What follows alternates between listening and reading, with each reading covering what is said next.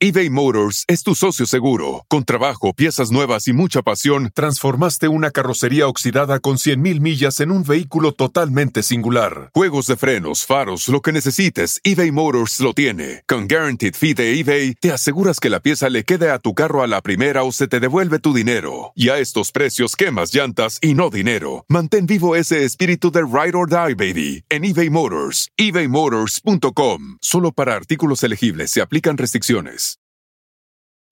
When you need mealtime inspiration, it's worth shopping Kroger, where you'll find over 30,000 mouthwatering choices that excite your inner foodie. And no matter what tasty choice you make, you'll enjoy our everyday low prices, plus extra ways to save, like digital coupons worth over $600 each week. You can also save up to $1 off per gallon at the pump with fuel points. More savings and more inspiring flavors make shopping Kroger worth it every time. Kroger, fresh for everyone. Fuel restrictions apply. Sergio Macho. Mi querido Sergio. En Instagram, no sé la cantidad de hombres que me siguen y que me mandan cosas. Se los agradezco. Cosas. Cosas. Se los Mira, agradezco. está bonita. Oye, qué cosa tan agradable. La, la primer música de Garibaldi la hizo, la hicieron en España y se la dieron a Luis a ver qué se le ocurría. Y se le ocurrió este gran concepto. Tenía varias princesas. Por cierto, yo salí con una de ellas. ¿Y si es distinto el trato con una princesa o Sí. es lo mismo? Es lo mismo, pero ya en la intimidad es lo mismo. y de repente pregunto, oye, ¿dónde está Edgar? Díganle que se pase para adelante. Volteo, veía yo motos, cuerpos, chispas, lumbre. Y Edgar Ponce, como iba, fue el primero que golpearon. Voló Oh, no, 17 voló. metros y él, él murió de estallamiento de vísceras. ¿Y a dónde te gustaría llegar? Es la primera vez que lo voy a decir y yo sé que va a causar mucho ruido. Jefe de gobierno de la Ciudad de México.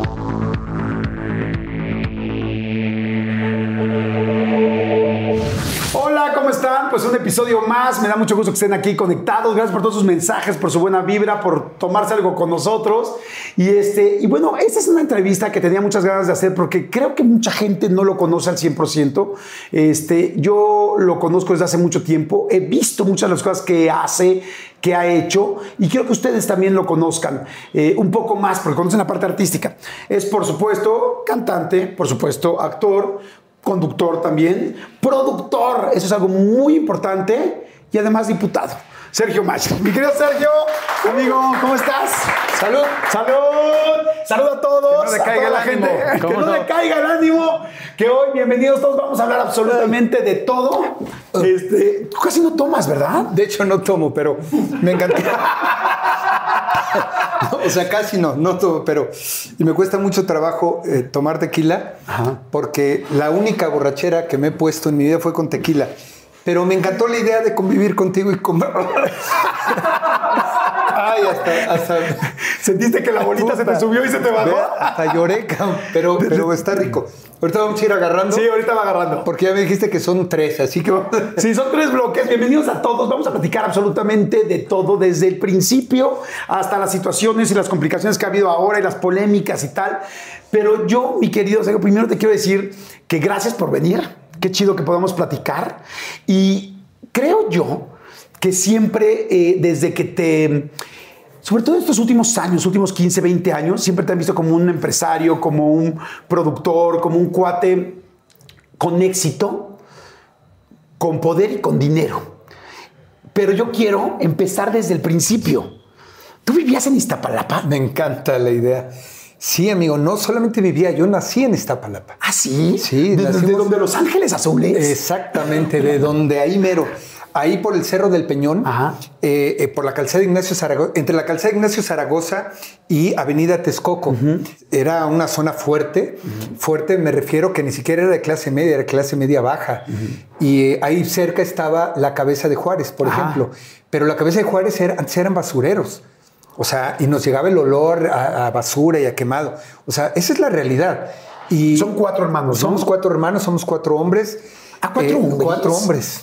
Así es, imagínate. Todos eh, de ahí, de esa colonia, y, y todos eh, pues salimos de ahí prácticamente. Y, y nos tocó estudiar en escuela de gobierno. Ajá. Todavía me ¿Cómo acuerdo. era la casa?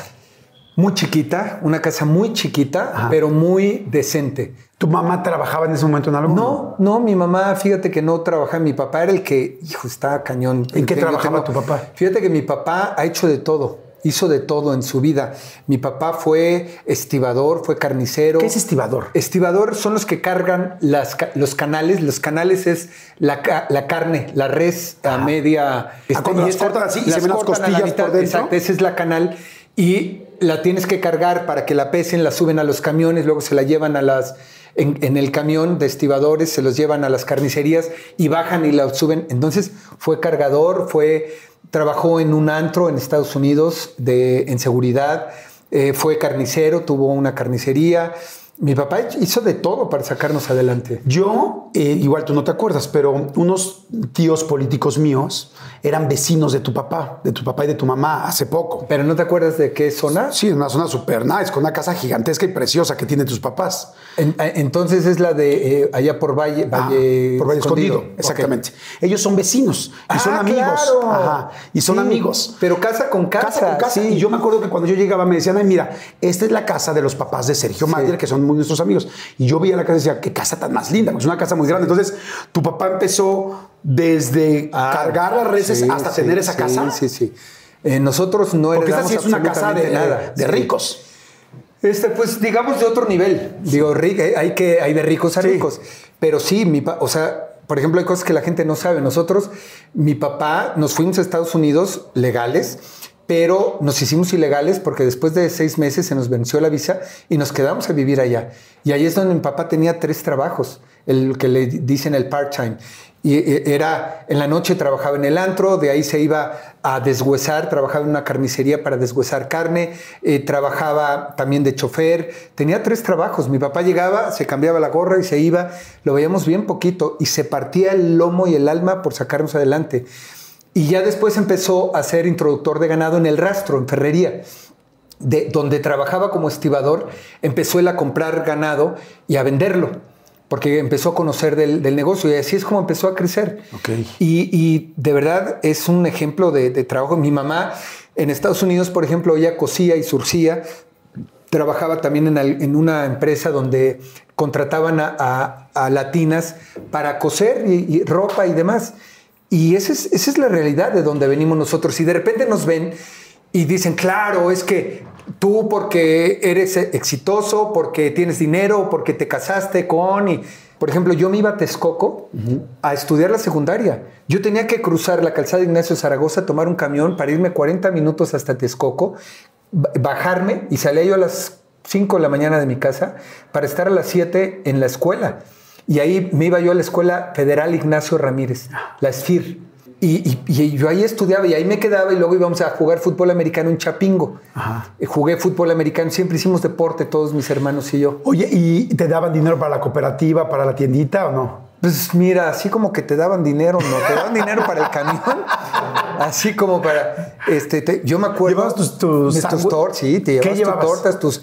tu- fíjate que hoy, no sé por qué, hoy le pedí este, a, la persona que está ahí en la casa que me preparara una torta de huevo. Te juro por mi vida, me estaba yo comiendo la torta y me recordó tanto cuando iba yo a la escuela y decía, wow, cuando destapaba mi torta y me la comía, o ibas en el camión, yo me acuerdo, había veces que de repente era, regresaba yo tan cansado y te dormías en el camión y se te pasaba tu bajada. Y de repente me terminaba yo bajando hasta la clínica 25 o hasta, hasta el aeropuerto. Porque te cuando dormido. Sí. Y nosotros éramos cuatro hombres que éramos un desmadre. No, no, no me estoy imaginando Éramos- a tu mamá. O sea, no, no. digo, pues con razón la, la mamá no podía trabajar, pues con cuatro No, hombres. no, no tienes una idea de lo que éramos. Y aparte éramos muy competitivos y siempre fuimos buenos para el deporte. Tú imagínate que en el karate mi mamá llegaba a las competencias y terminábamos, íbamos a las competencias y terminábamos él y yo para al final. O sea, era la final, mi los mamá, dos se, mi mamá se salía y decía, a ver, ¿a quién le vas, cabrón? Sí, pues no. ¿A quién le vas? Entonces, y estábamos chavitos y era de, de- de darte. Y, y ojo, mi en aquel tiempo, y lo digo abiertamente, mi, mi mamá nos daba, ¿eh? No, no eran como las mamás de ahora. Yo no puedo decir que, que haya sido un hijo golpeado, ni me quejo, ni estoy frustrado porque me pegó mi No, pero como la mayoría de las mamás nos pegaban Era de ándele, cabrón, se los dije, váyase a su cuerpo. Y nos, nos daba, y no me responda, y chingale. Y- y- o sea, Es la realidad. Oye, te decía groserías tu mamá porque mi mamá sí me mandaba la Ah, sí, chingada. sí, sí, "Ah, sí. Ven acá, cabrón. Y era, y que, que te alcan y te nos correteaba, literal. Y era de greñas y pa. Un día me dio, eh, me dio una, nunca se me va a olvidar, no me frustró, pero nunca se me va a olvidar, porque le mandaban a hablar cada rato porque yo era pues, un desmadre en la escuela, la verdad. Y le mandan a hablar y entra al salón y yo estaba colgado, brincado, todos sentados haciendo trabajo y yo colgado y no sé qué. Y el maestro le dice, mire lo que le digo. Y yo arriba del escritorio brincando y todo, y, y suena el recreo, y mi mamá con el cinturón, en todo el- va, íbamos caminando por el...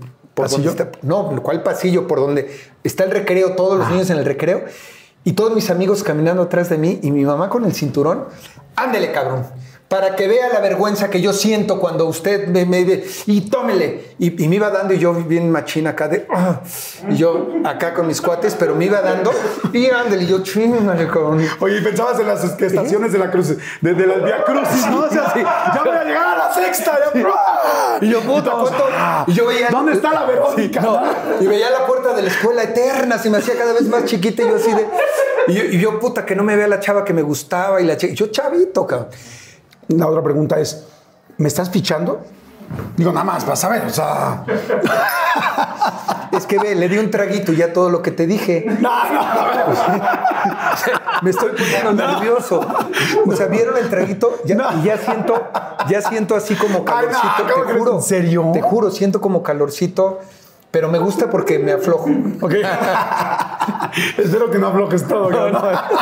Espero que no. Y si aflojo, me cuidan.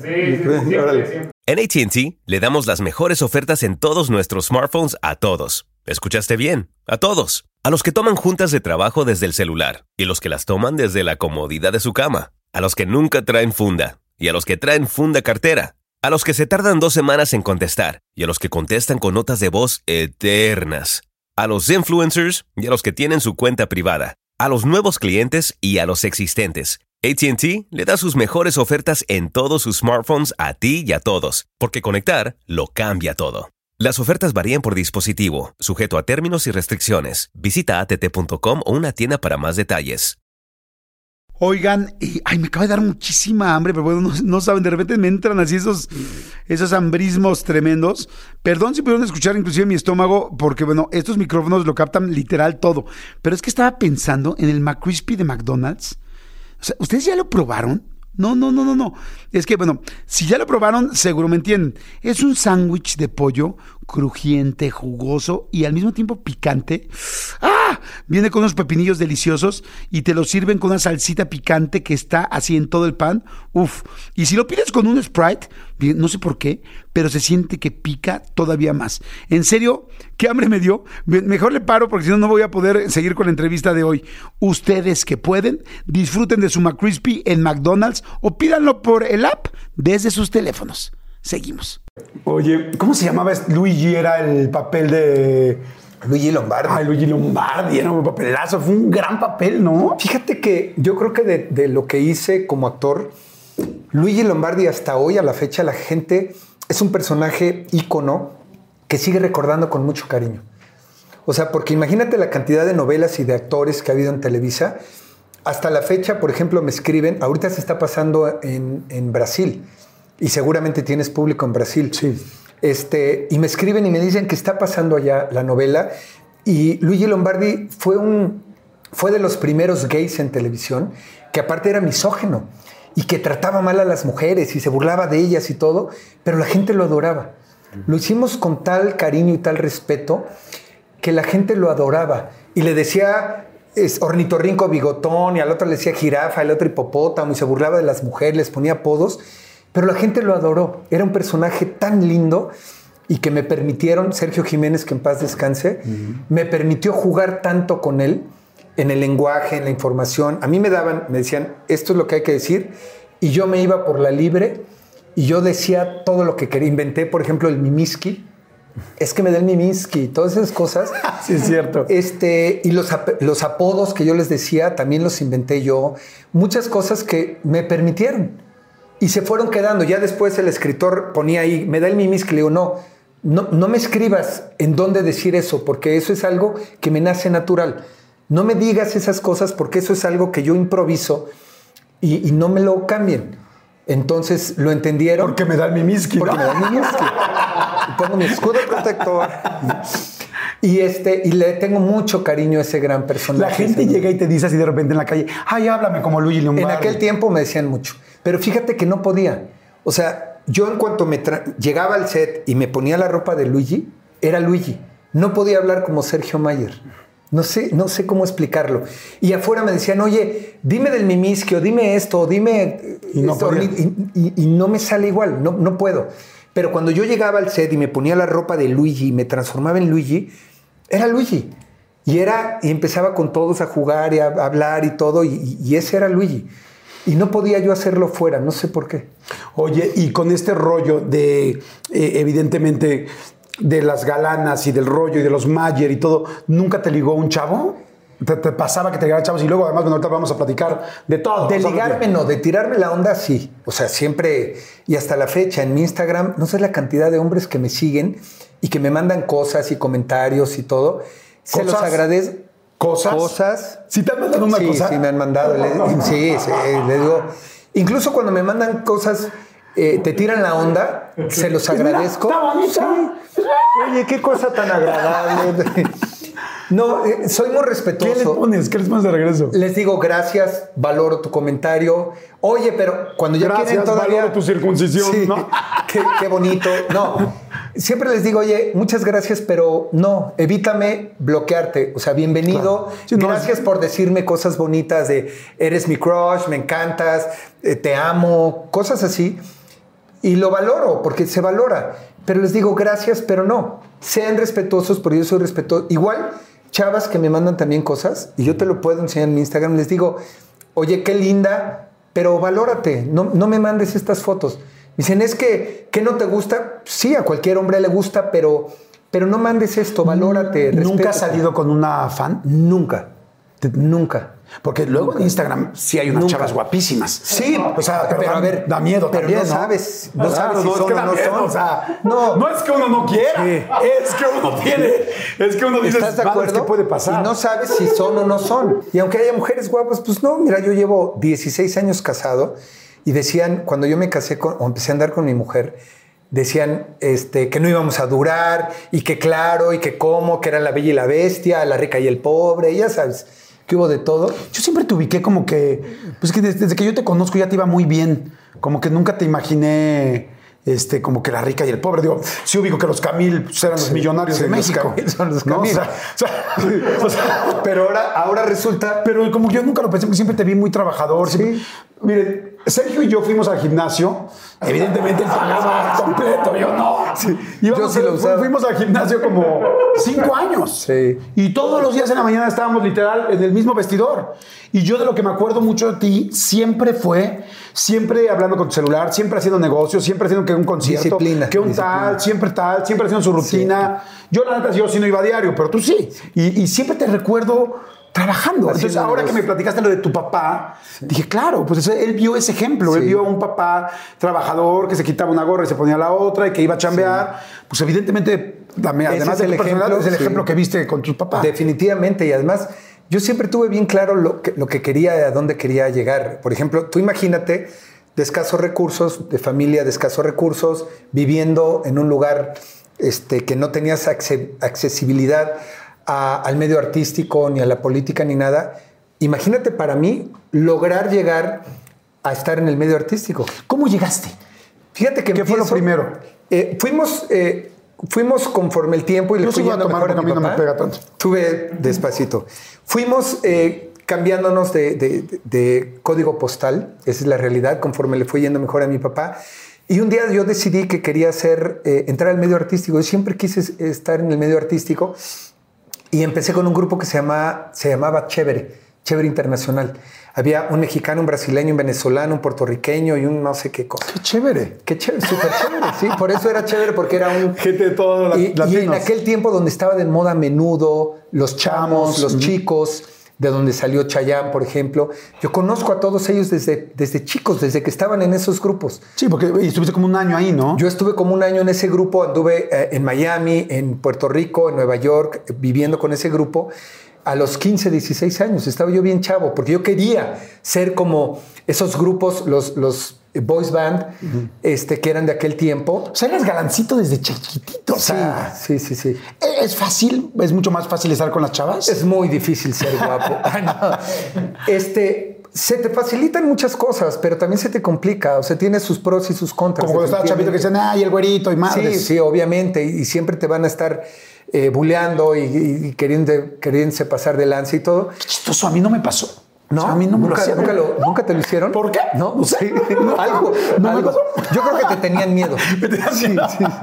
Oye, pero sí, claro, dices, facilita unas cosas, pero complica Sí, otras. Complica otras, sí te abre puertas definitivamente, pero eh, yo siempre quise, y imagínate, mi papá, como te estoy diciendo que era, era de rancho, de, de, de las reses, el esto, y, y ganadero, y, y de, de repente imagínate que su hijo quiera ser actor a- hace 40 años y que se pusiera un arete y que al bolita medio que te sube y te baja, y la banana, era madres. ¿cómo? No, mi, sí, mi hijo, ¿cómo, ¿cómo se va a poner arete? ¿Cómo va a estar en el medio artístico? Ahí hay droga, ahí hay homosexuales, hay esto. Y yo en mi familia eso no lo permito. Y, y era de, yo me fui de mi casa ese año de chévere porque mi papá dijo, en mi casa se hace lo que yo digo y aquí vas a estudiar antes de que papá, papá. Y le dije, pues en tu casa se hace lo que tú dices, pero en mi vida se hace lo que yo digo. Pues aquí, ok, papá, agarré lo que encontré ahí rápido y me salí y me fui un año de mi casa para 15 poder años hacer, a los 15 años, para poder hacer mi sueño realidad. ¿Cómo se puso tu mamá? Pues mi mamá también es una mujer muy, muy fuerte. No creas que "Ay", dijo, "Ah, ándale, quieren Ah, hacer, adelante, a vamos". darle. Sí, no creas que mi mamá es de, no. Y, y fue y les dije, te voy a demostrar que puedo andar en el lodo sin mancharme, porque las bases y la educación que ya me diste es suficiente. Le dije, y si yo quiero ser actor o quiero ser ingeniero, quiero ser, no tiene nada que ver, porque tú ya me diste las bases, papá. Y mi papá no quería. Para él el ponerse, ¿Te dejó yo de llegaba a la casa y me quitaba el arete. ¿El de Garibaldi o el de o- No, o yo, los- en el yo me puse un arete de desde chévere. Hace 40 años traer un arete era... O sea, ¿cómo? Ya no hablar de tatuajes o, o hablar de... Entonces eh, tuve que, que demostrarle a mi padre y luego regresé, porque no nos fue bien con chévere, y le dije, quiero seguir estudiando. Me dijo, bienvenido. Regresé, me ¿Te dio, dio, la te oportunidad. dio preocupación así como de madres, como con la cola entre las patas? No, porque regresé con la frente en alto de que si no fue lo que yo había querido, regresé sano, no caí en drogas, no, no, a, a pesar de que estuvimos en situaciones críticas. Y eso me dio mucho orgullo de decir, oye, me fui en una época, en una situación de, como joven, donde es bien fácil caer en eso. ¿Y no probaste drogas en esa época? Sí, sí las probé. Pero no te clavaste. Sí las probé, eh, probé este, de todo. Bueno, no de todo, lo que estaba de moda en ese momento. estaba de moda? Eh, la marihuana y la, la marihuana no me gustó. Probé la coca en, en Miami, estaba yo bien chavo. Probé la coca porque además uno de los chavos con los que, con- que era del grupo, el cubano, su hermana era dealer. No. Sí, cabrón. Entonces, ento- imagínate. Y sí la probamos y fue así de wow, era. Y era la, la- la droga de moda en los 80s, 90s. Era la super moda. Y era estar in, y era estar todo. Y era. Un día fuimos a hacer unas fotos y, y la, la probé y la. Y era así de wow, cabrón, las fotos y la todo. Pero al otro día, o en- ya que se te bajó, me dio un bajón muy fuerte. Y fíjate que, como siempre he sido deportista, eso es lo que me ha ayudado. Por ejemplo, cuando entré a la preparatoria, todo el mundo fumaba. Y to- todos, ah, yo quiero fumar. Y empecé también a fumar. Y era, puta, no me gustaba, pero fumaba para que me vieran que yo también fumaba. Pero como era deportista, cuando entraba yo al voleibol o al fútbol o al fútbol americano y todo, no podía. Por uno o dos cigarros que había fumado, mi cuerpo no. Entonces dije, no, no puedo. Gracias al Porque te deporte. gustaba mucho el deporte. Me gustaba tanto el deporte, tanto el deporte, y se lo agradezco a mis padres y a Dios, que siempre me dediqué a hacer deporte y siempre fui de la selección de voleibol en la Ibero, eh, fui de la selección de fútbol americano, el karate, tenis, frontenis, eh, paracaidismo. Siempre he hecho deporte este, y además de alto impacto y fuerte. Entonces, gracias a eso, no caí en drogas definitivamente. Oye, fuiste modelo, ¿no? Sí, ah, es que me preguntabas cómo empecé como Ajá. actor. Me tomo unas fotografías como modelo y las llevo a agencias que yo pensé que eran importantes que sí eran en su momento. Y empiezo a hacer mis pininos, mis pasarelas, mis fotos, mis revistas, este, y empiezo así a hacer mis cosas como actor y digo como modelo. eh, y yo llevé mis fotos y yo tenía que ir, me tomaba el metro para ir a hacer castings, llegaba y todo. Y así empecé, yo hice comercial. La primer cebolla de Clorets Ajá. que se hizo soy yo. ¿Ah, sí? Yo fui la primera cebolla. ¿Tú fuiste la no lo primer- sé, el yo hombre fui- cebolla? La primer cebolla que te comías un chicle y desaparecía la cara de cebolla. No sé Ajá. si se acuerdan de eso. Sí. Yo fui la primer cebolla. Wow. Oye, ¿hacías pasarelas también? Hacía pasarelas, pero fíjate qué chistoso. Yo nunca tuve la estatura de un modelo profesional. ¿Cuánto mides? Yo mido unos 70 y ahorita unos 75, pero creo que llegué a medir unos 77, porque si empieza a ser Sí. uno más. Este, pero para ser modelo necesitabas por lo menos un 80, un 85, pero fíjate qué chistoso. Siempre me pedían. Entonces llegaba yo a- al, al modelaje y tenía yo Sarfati, Ricardo Estrázulas, puros güeyes de 1,90 altísimos, galanes, este, y la ropa no me quedaba. Me la tenían que arreglar. Había un grupo de modelos muy exclusivo que trabajábamos para Malboro. Malboro Team eran los modelos más importantes de México. En, en- en Polanco había una tienda que era Malboro y éramos todos vestidos de vaqueros caminando, una foto así impresionante. Creo que me acuerdo de esa foto. Pero ser, ser de ese grupo era el elite, lo mejor de lo mejor. de los modelos. Y yo era, co- y como era el chaparrito, el chiquito, me arreglaban la ropa y ni modo que me pusieran, siempre me ponían adelante y yo en la, siempre fui muy seguro para bailar, para, yo nunca tomé clases de nada, pero yo llegaba a bailar y me fijaba mucho cómo, cómo lo hacían y le hacían, pum, bailaban y todo y me lo aprendía rápido. Y eso me abrió muchas puertas, porque yo no tenía la técnica y el relevé y la punta y la chinga. No, pero lo veía y me lo aprendía rápido. Y hubo un momento en que Jack Ross, Jack Ross era uno de los directores Coreógrafo. de- coreógrafo, director, creativo, que hacía pasarelas más importantes. de- fue el más importante en México. Y un día me dice, oye, me hace falta un bailarín. Este, iban a ser los Heraldos del 85, creo. Me hace falta un bailarín que no llegó este, para Televisa. ¿Puedes venir? Yo, sí, claro que sí, voy. Llegué a Televisa, yo quería entrar por la puerta principal, no sabía por dónde y todo, ya me dijeron y todo. Llego y ahí me ve Luis de Llano y Mario Lafontaine. Y me dice, oye, tú no eres bailarín. Yo, ¿y cómo lo notaron, verdad? Este, pero les gustó mi actitud. Porque te digo, yo no sabía bailar, pero yo sí, ¿sabes? A huevo que sé bailar. Y me dicen, oye, ¿cantas? Pues, claro que canto. No, hombre, ¿qué cantaba? Es que mira, hay un grupo que vamos a hacer. Entonces nos invita a participar. Él tenía que hacer un, una noche mexicana. Ajá. Y no éramos ocho, éramos como 16, estaban los Caló. Los Caló eran parte de Garibaldi en aquel tiempo. Ah, sí. Sí. O sea, porque en realidad eso era el inicio de Garibaldi. o sea, Sí. todavía ni siquiera sabían qué iba a Además, los Caló eran, fueron los coreógrafos de Garibaldi. Ah, ¿sí? Ellos montaron las coreografías para ese show. Fue un éxito la noche mexicana de Miss Universo, que Luis dijo, güey, ¿y por qué no, verdad? A ver, saque- sacó a los más, dijo, a ver, tú, tú, tú, tú, armó el grupo con ocho y Raúl Velasco se dio cuenta que fue un éxito y dijo, oye, ¿por qué no vienen al programa? Porque estuvo muy bien. Órale. Hacer todo el performance, pero El ya agarró a ocho pero ya nada nada más. ocho. Y ahí estaba Y Luisa ahí- Fernanda. Ahí nace Garibaldi. Ellas habían llegado a castear para Timbiriche y como, como entró en aquel tiempo, no sé si Vivi o no me acuerdo quién, to- entonces Luis dijo, ah, pues a ver, meto a ellas y las metieron a Garibaldi. Y nosotros éramos modelos. Yo me acuerdo que cuando me hablaron, les hacía falta uno y le hablé a Javier Ortiz. Vivía en, en Chiluca, digo, allá en Sayavedra. Le digo, vente ahorita, güey, para un grupo que no sé qué. No, güey, estoy bien lejos. Vente ahorita, descuélgate porque... Y se vino eh, de volada, llegó, se lo presenté a Luis de Llano, a Mario Lafontaine. Faltaba uno, dijeron, ya se queda. Y así nació Garibaldi. Por eso, ese mito de que no cantábamos, la música ya existía, sí, ya existía. La, la primer música de Garibaldi la, hizo, la hicieron en España y se la dieron a Luis a ver qué se le ocurría. Y se le ocurrió este gran concepto.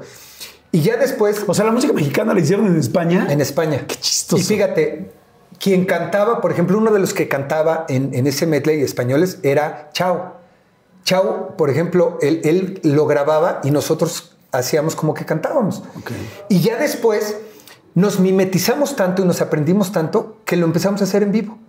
a cantar ustedes. en- Sí, claro. Tú en ese momento eras modelo. ¿Tú cantabas o no? Yo no cantaba, pero ¿no ¿Nada? cantas? Y yo dije, uh, claro. Me dijo, ¿bailas? Claro que bailo. Bailabas y bailabas. Pues no sí profesional, bailaba, pero, no era profesional y yo dije que sí. Pero no es lo mismo bailar que cantar. Cantar tienes que sacar la Sí, voz. pero no te pusiste nervioso así de puta. Sí, sí, obviamente. Obviamente, Sí, pero pero no querías desaprovechar la oportunidad. Las chavas cantaban muy bonito y todo, y ahora la música ya estaba hecha. Entonces tampoco se necesitaba cantar. Y llegó un momento en que Luis dijo, hay que cantar en vivo. ¿Al cuánto tiempo del principio? Pues yo creo que como un año después. Y te voy a decir una cosa, llegamos a cantar tan bien, así como te digo que no cantamos, te puedo decir que llegamos a cantar también que cuando estuvimos, por ejemplo, en la Feria Sevilla 92, España 92, Garibaldi fue el único grupo que representó a México. Hicimos dos Plaza Sony para cerca de 50 mil personas. Dos. Fuimos el único grupo internacional que se presentó y ahí están los videos. No había tantos videos ni tantas redes como ahora. Y te voy a decir otra cosa. Nadie va a Viña del Mar haciendo playback. Claro. Con eso te das cuenta y dices, a ver, Viña del Mar, Rey de Marruecos, Sevilla Sí. 92. Es que hubo unas cosas importantes de Garibaldi aquí para que todo el mundo lo ubique, porque Garibaldi creo yo que fue muy aplaudido y muy rechiflado también. O sea, y rechiflado me refiero solo, creo yo, solo por ese detalle de que si cantaban o no cantaban, porque realmente fueron muy exitosos. O sea, vendieron más de 3 millones de copias de discos. Imagínense. ¿Tú crees que nos estuvieron en importaba Viña que del nos Mar? criticaran? Todos los días trabajábamos, giras por todo Latinoamérica, por España, por, y la gente, es que no cantan. Y a ver, íbamos a Viña del Mar, yo tengo dos gaviotas de plata, que hay cantantes, grandes cantantes mexicanos que no la tienen, ¿eh? Entonces, fuimos, cantamos, no éramos las grandes voces. No les- ajá. Pero la gente se volvía loca con Garibaldi. El rey de Marruecos mandó llevar a nuestro director artístico para que montara la música de Garibaldi con la Orquesta Sinfónica Real de Marruecos. Entonces tú imagínate llegar a cantarle al rey de Marruecos con la Orquesta Sinfónica Real, Banana que te la pongo, la bolita, este, la cucaracha, con la Orquesta Sinfónica de Marruecos. Fue una locura, Garibaldi. En realidad, en realidad también hay algo que es muy, muy cierto. O sea, y es que en esa época era muy normal el playback. O sea, yo viví toda esa época y había muy pocos grupos que cantaban. Flans era un grupo que cantaba, Pandora era un grupo que cantaba, pero la mayoría de los grupos La hacían mayoría. playback. En la tele siempre todo era playback. La mayoría. Oye, ¿cómo fue lo del rey? Cuéntame, porque eso está- me, me- me llama la atención. ¿Cómo se llega a un castillo tal? Digo, por si algún día me invitan. Sí, para que estés preparado. Fíjate que eh, la- nos, nos invitó eh, el hijo de Pedro Vargas, Alejandro Vargas, que en paz descanse. Él era un promotor artístico y él era muy amigo de los hijos del rey. Y cuando escuchó nuestra música en España, dijo, quiero que traigan este grupo. Pues contacten a Alejandro Vargas y él nos contacta acá, nos lleva. Y era como, o sea, fuimos y se vuelve loco. Imagínate, estamos cantando y de repente se para el rey y le pide las batacas a, nuestro percusionista. Y nosotros cantando así de que... Y nos decían, sigan, sigan. Sigan, que es Seguíamos el rey. cantando y el rey empieza... Imagínate el rey de Marruecos tocando las percusiones y tocando ahí. Y nosotros pues entre... Tengo el alma en pedazos, ya no aguanto esta pena. Y el rey tocando, no sabías cómo reaccionar. Fue una de las experiencias muy padres. ¿Se quedaron en el castillo? Sí, claro. Nos, nos dieron, además no tenía uno, tenía, no son castillos, son palacios. El, el palacio eh, tiene en cada una de las ciudades, en Casablanca, en Marrakech, en, en todos lados tiene. Ahora imagínate, llegas al aeropuerto y ves una foto enorme del rey con sus dos hijos. El rey ya murió y su hijo es, es Smith Sidi y Muley Rashid. Eran dos de sus hijos y tenía varias princesas. Por cierto, yo salí con una de ellas. ¿Princesas eran las hijas? Con la princesa Lala. ¿En serio? Sí. Pero, pero ya la mujer no. ¡Pinche príncipe! Te voy a decir por qué. ¡Qué buena onda! Lo que pasa es que Pilar, eh, eh, eh, Muley Rashid, que es el hijo, el segundo hijo, se enamoró de Pilar, de Pilar Montenegro. No me digas. Y yo me hice muy amigo de él. Entonces decía, oiga, mando por ustedes. Mandaba por Pilar y por mí. Pilar ¿Sí no quería ir. con, sí anduvo con Pilar? Sí. Pilar no quería ir sola. Y me decía, enano, acompáñame. Y le digo, va. Y nos íbamos los dos y llegábamos al, al pala- al palacio de los príncipes, porque también tienen sus palacios. Como reyes íbamos además en, ya sabes, en el Royal Air Morocco Airlines, ya sabes, de... Y, este, y andábamos ahí con ellos. Y yo salía con la princesa y ella con... y Pilar con, con el rey. Digo, Oye, con el príncipe. ¿Y, y si es distinto el trato con la princesa o Sí. es lo mismo? Es lo mismo, pero ya en la intimidad es lo mismo. Pero una cosa. La el, primera beso, vez. el beso es igual, todo es igual. Hoy en día, Smith CD es el rey. Fue él. ¿Y se porque- textean? ¿Todavía son amigos o no? No, fíjate que no, pero yo he querido este, contactarlos. A, a mí me tocó, por ejemplo, ir a la, la mezquita más, más grande del mundo que está ahí en, en- en- creo que es Casablanca, está sobre el mar. La estaban construyendo y a nosotros nos dieron la oportunidad de ir a conocerla antes de que se... Guau. De hecho, está enterrado ahí el rey. Y además a las chicas le regalaron unos cinturones de oro que todo... ¿Se acuerdan que se hizo mucho? Le regalaron unos cinturones de oro con unas piedras a las chavas en unas cajas divinas. A las chavas de Garibaldi. Sí. Y a los hombres nos regalaron unas, una cartera con una pluma eh, y con unas mancuernillas special made para el rey, H2, que era Hassan II. O sea, no nada más por el oro, sino porque eran hechas especial para el rey. Por ejemplo, nosotros le llevamos un, un, un jorongo, este pirograbado, no sé si se diga pirograbado, con, este, con unas este, algo muy bonito que, que le llevamos y se lo entregamos ahí. Y Charlie y yo empezamos, que se lo ponga. Que se lo ponga, que se lo ponga. Y todos, Que se lo ponga, se lo ponga ya. y todos así de, ¿cómo, cabrón? Espérate, es el rey. Pero nosotros éramos muy irreverentes. Y eso le gustaba. Charlie y yo éramos muy irreverentes y nos reíamos y nos burlábamos y, y nos decían, no le canten a las mujeres. Pues lo primero que hacíamos era ir a subirnos donde estaban las Ah, mujeres. se volvían locas, ¿no? O sea, el rey se sentaba, se sentaba en su trono, literal, y había un biombo atrás de él que dividía a los hombres del lado derecho y las mujeres del lado izquierdo. Y a nosotros nos decían, no le cantes a las mujeres. Las mujeres no existen, no les cantes Guau, porque es una falta de fuerte. respeto. Entonces imagínate, estás acostumbrado a ir a cantar y de repente no le cantas a las mujeres. Nada más, el único que existe es el rey. Y tú cantándole al rey así. Y, y no fuimos una, fuimos como seis veces a Marruecos. El rey, éramos su, Su y juguete. un día fuimos y nos dijeron, oigan, pues que se tienen que quedar todavía. ¿Y las seis veces seguías con la princesa? No, no era. Eh, eh, sí, entiendo. Entonces, un eso es parte de las experiencias para que veas lo- de lo que. Garibaldi fue una ¿Me locura. estás fichando? que No, no, yo, yo ya voy así. Garibaldi fue una locura y sí, y, y sí, pues yo creo que es un parte completamente tu, el parteaguas más importante de tu carrera, ¿o no? Sí, porque ahí, ahí es donde yo empiezo. Gracias a Garibaldi, a la oportunidad que me da Luis de Llano, que lo adoro, yo era el único que lo confrontaba y me peleaba con él y era su... Pero yo le aprendí mucho a Luis. Luis de Llano fue mi mentor, fue mi maestro, mi amigo, hoy en día lo sigue siendo. Lo adoré, pero yo era el único que le decía, a ver, cuentas, a ver, ¿por qué nos das esto? ¿Y por qué esto? Y me, Luis me corrió de Garibaldi no sé cuántas veces. Me corría cada rato porque yo era, yo siempre fui muy rebelde con mi papá, no te digo que me fui de la casa. Y con Luis decía, a ver, no me Sí, importa. como muy ver. líder, muy tal Sí. y muy confrontativo. Y, y fue una locura Garibaldi, hicieron película, Película. hicieron, o sea, fue la cantidad de discos, tal. La y- película hasta la fecha, ¿dónde quedó la bolita? La siguen pasando y sigue teniendo, o sea, Y alguna vez te dio, porque luego hubo como una época así como de que, ay, como que ninguneaban a Garibaldi, ¿algún día te dio pena ser de Garibaldi o al contrario? No pena, pero sí llegó un momento, ya al final, que yo dije, un día estábamos en, en- en el Festival Acapulco que hacía en paz descanse el señor este, Raúl Velasco. Raúl Velasco, y estábamos, y dije, híjole, ya tengo veintitantos años, no puedo seguir cantando la bolita toda mi vida. O sea, tengo que seguir. Yo tomé la decisión de salir del grupo y empezar como empresario. Puse un macrovideocentro que era como blockbuster Ajá. en aquel tiempo. No sé si te acuerdas que Garibaldi era la imagen de videocentro. Ajá. Sí, me acuerdo. Nos contrataron. El mundo es una esfera que se mueve al ritmo de. Y éramos la imagen de videocentro. Y como tenía yo ese contacto, puse un videocentro como empresario.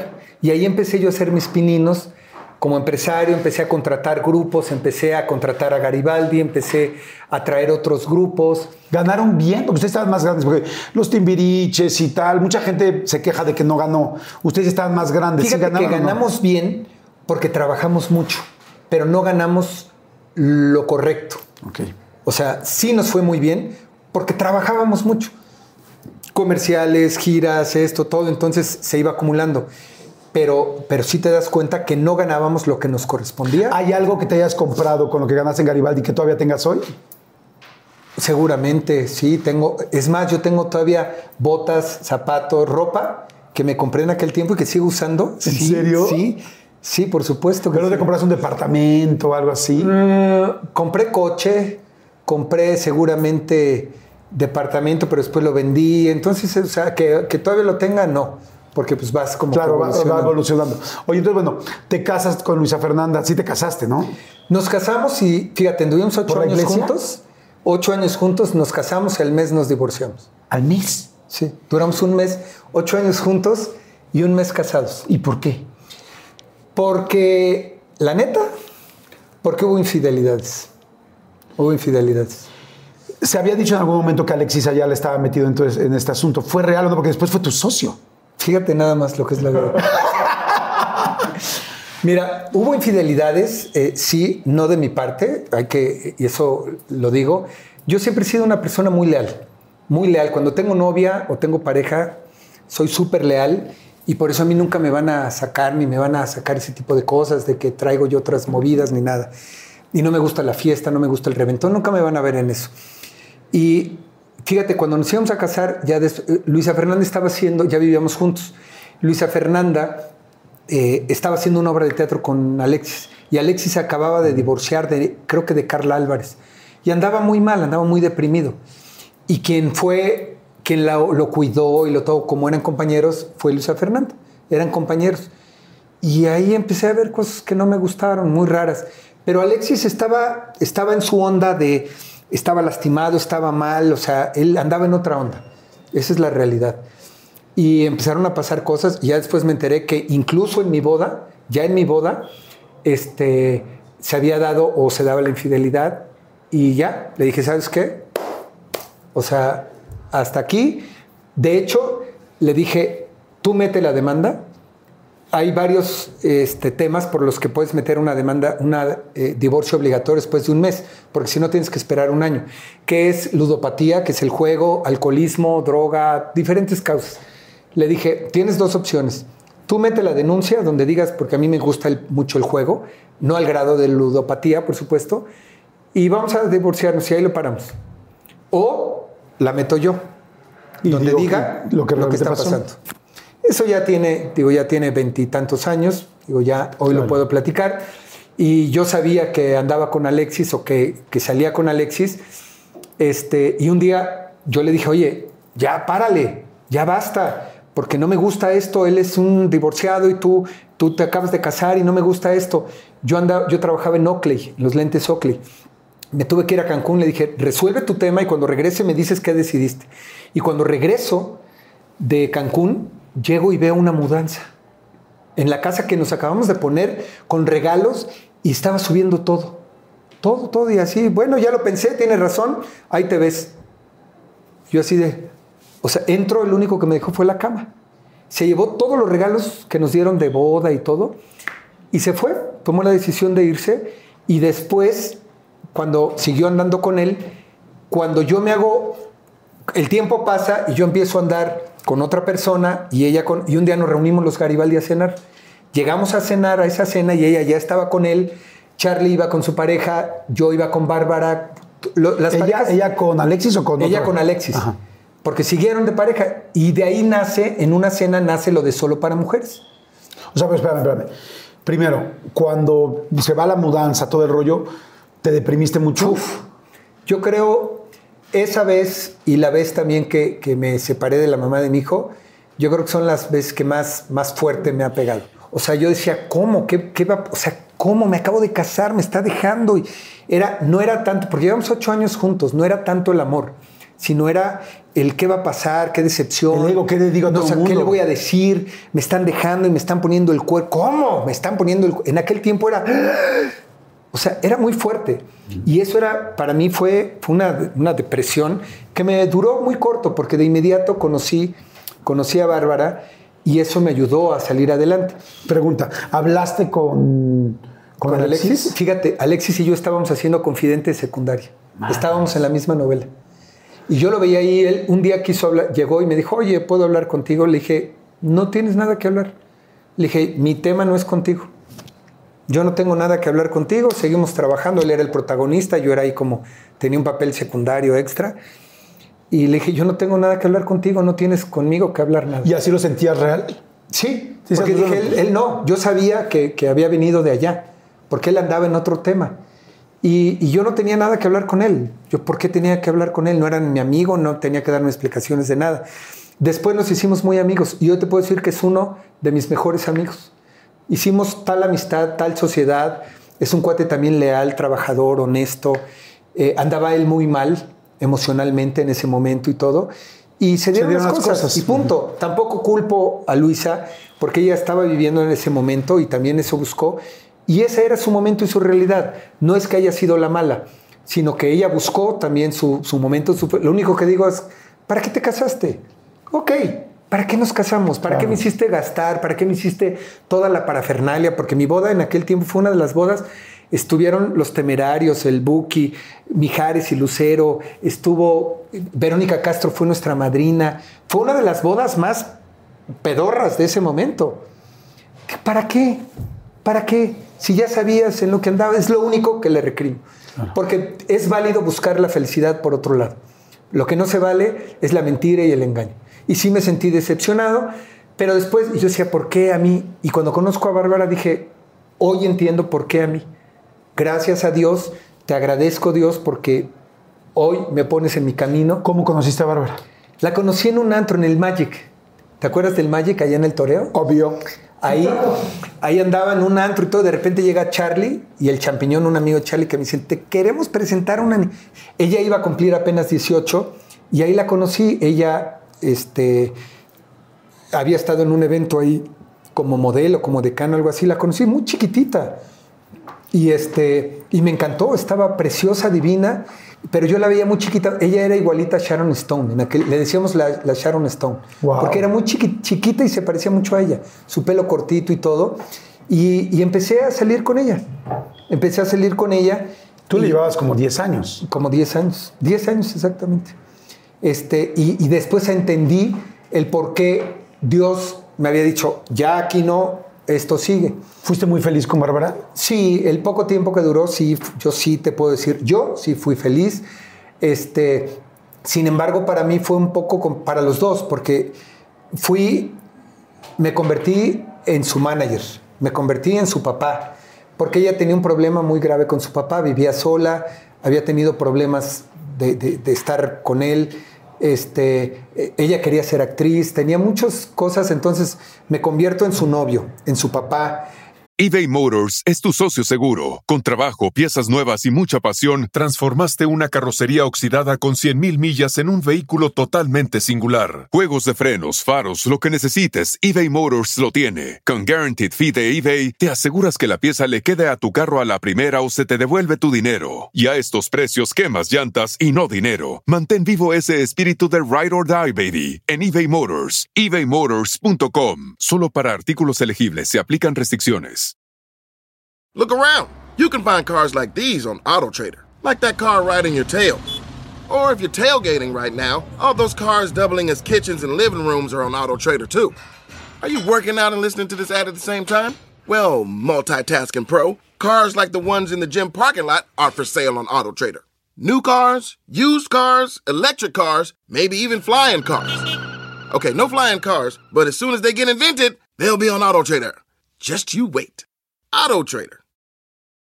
Y cuando me dijo que quería ser actriz, le dije, claro que sí, claro que sí, porque ella eh, estaba haciendo cositas ahí de modelaje y de como decán y todo. Y entonces la, la, apoyo y la meto, la meto a Televisa con Luis de Llano es que estaba chiquitita. Chiquitita, chiquitita. era una niña, todavía ni siquiera era una adulta. Y luego la metí con Sergio Jiménez y, la maestra Barraza. Y Jiménez me dijo, no, mijito, no, yo no, yo no doy eh, clases a alumnos, este, yo doy, porque Sergio, estar con Sergio Jiménez era, los que estábamos ahí con él era solamente los protagonistas, los tops en aquel momento. Con le dije, Tocayo, escúchala, hazle una prueba. No, Tocayito, me dijo, lo voy a hacer por ti por el cariño que te tengo, pero yo no doy clases. Ok, la escuchó, le hizo un casting. Él y la, maestra Adriana Barraza dijeron, por supuesto, y la aceptaron en el curso de ese nivel. Y luego yo me voy a TV Azteca.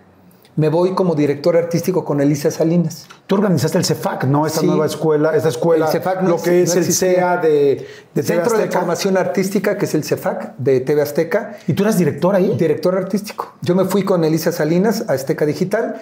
Eh, me- soy director artístico, creamos el CEFAC. Pregunta, ¿qué tal yo estoy haciendo? Pregunta todo el tiempo. ¿Por qué, ¿Por qué te fuiste a TV Azteca si ya te estaba yendo también en Televisa? Me estaba yendo bien en Televisa, pero no tan bien como me iba a ir en Azteca. Ok. Entonces, una cosa es ser actor y otra cosa es ser director. Y director artístico en, en- en TV Azteca, Elisa me da carta abierta para contratar. Elisa Salinas, que además hoy es mi, mi comadre porque es la madrina de Sergio. Y me dice, tú encárgate de las contrataciones, de traer a los actores. Yo era el que, el que contrataba todos los artistas que se fueron de Televisa Azteca en ese momento. eh, yo los contrataba. Ah, mira qué interesante. Y me, me dio carta abierta y me dio chequera abierta. Edith González, la contratación. te hablo de contratos, Edith González en aquel tiempo. A Eduardo Capetillo y Vivi Gaitán yo les ofrecí un contrato que yo de- me temblaba cuando yo decía, y Capetillo me dijo, perdón Mayer, no nos podemos ir, yo soy muy leal a Televisa, el señor Azcárraga nos quiere mucho. Y yo decía, aquí está el cheque, conoce que eran más de seis ceros, cabrón ¿Te me hubieras hablado? por novela. Y me dijo que no, o sea, yo era el que hacía las negociaciones. Y cuando Elisa me dice, hay que hacer un- una escuela de formación, órale. Empiezo a armar, busco a los maestros, eh, empiezo a armar quiénes van a participar y todo. Y en esas, en esa primera generación a me llevó a, Bar- a Bárbara, me la jalé de Televisa Azteca también. Oye, ¿y cuándo se embarazan? ¿Al cuánto tiempo estar juntos? Uy, ya llevábamos como un año o dos, yo creo, porque ¿Querían tener un niño? Lo estuvimos buscando, lo estuvimos buscando y no pegaba, no pegaba, no pegaba. Y de repente sale la oportunidad de que Argos iba a hacer la novela y ella hizo su, eh, la primera novela que hizo es eh, En Busca del Corazón, con Annette Michel y Jorge Luis Pila. Y salió en un personaje chiquito. Y seguía en clases y de repente sale la oportunidad de que hiciera Mirada de Mujer. En Mirada de Mujer la, la mandamos a hacer el casting, hace el casting, por supuesto que se queda porque es muy talentosa. Y, y ahí, se y ahí es donde decimos, bueno, ya no, ya hay que, porque empieza con la novela y era un protagónico. O sea, ya no vamos a seguir no. intentando tener hijos. Y empieza, y el personaje era una, una bulímica. El personaje era una, una chavita que era bulímica y que tenía problemas de, de ansiedad y, y tenía que estar flaquita, delgada y todo. Y de repente en la plena novela pega acá. no. y, se, y, y sale embarazada. Y de repente me habla, estaba yo haciendo un programa que se llama Danza en el 7 con Caló, que también me llevé a Caló a Televisa, a TV Azteca. Estaba yo produciendo y me habla, me dice, oye, fui al doctor, ¿qué crees? Ya. Y yo, ¡qué padre! Y yo, ¡pum! La La, novela. novela. Puta, hablar con Epigmenio Ibarra y hablar con los productores y con Elisa y todo, tuvieron que cambiar la historia. Entonces tuvieron que cambiar la historia y poner que el personaje sufría una violación.